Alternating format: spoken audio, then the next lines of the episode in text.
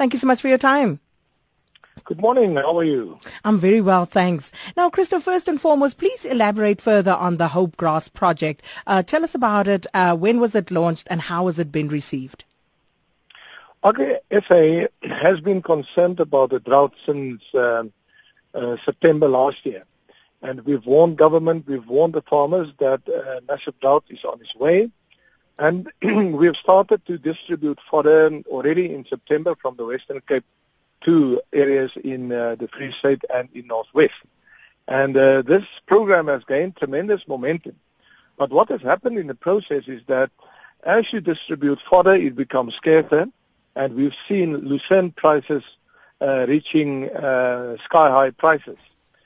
So uh, one of our members came up with this idea, why don't we involve the community uh, to, uh, when they cut their lawn, to bring it to a central place where it can be collected, where it can be dried, and then two things are uh, done with it. Uh, it's either turned into grass pallets, or uh, like today, we're going to transport it to um, our farmers in need.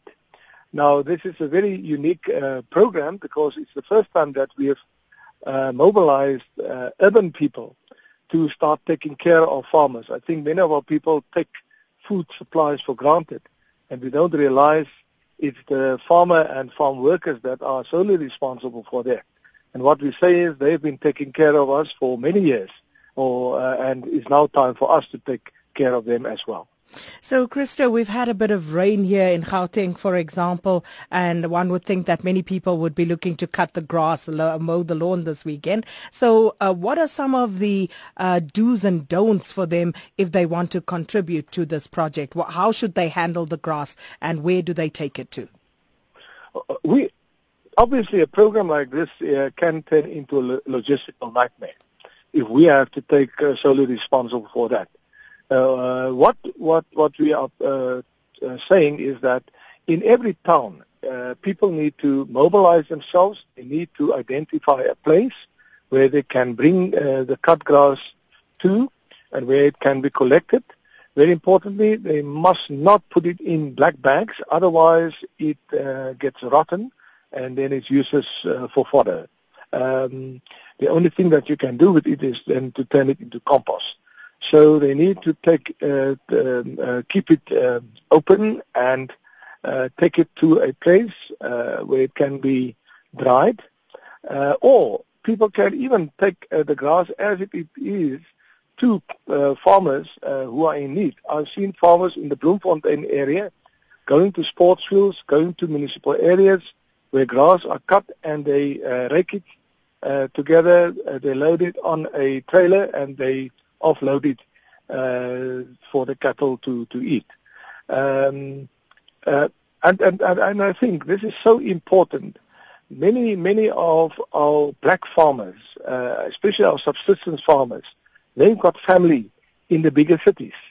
And um, my appeal to uh, those family members in the big cities, mobilize yourself, uh, identify a specific area, and then collect grass on behalf of that specific area, put it on a truck and take it there yourself.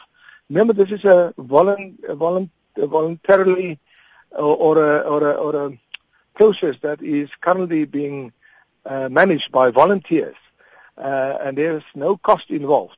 Uh, we don't pay people for this. It's an entire, it's, it's a community-based program to assist farmers and farm workers in need and to keep our cattle alive. Well, Christo, is there a website uh, or any other way in which people can get in touch or where they can get more information? Yeah, uh, this is called the uh, Hope Grass Project and is driven via the social media.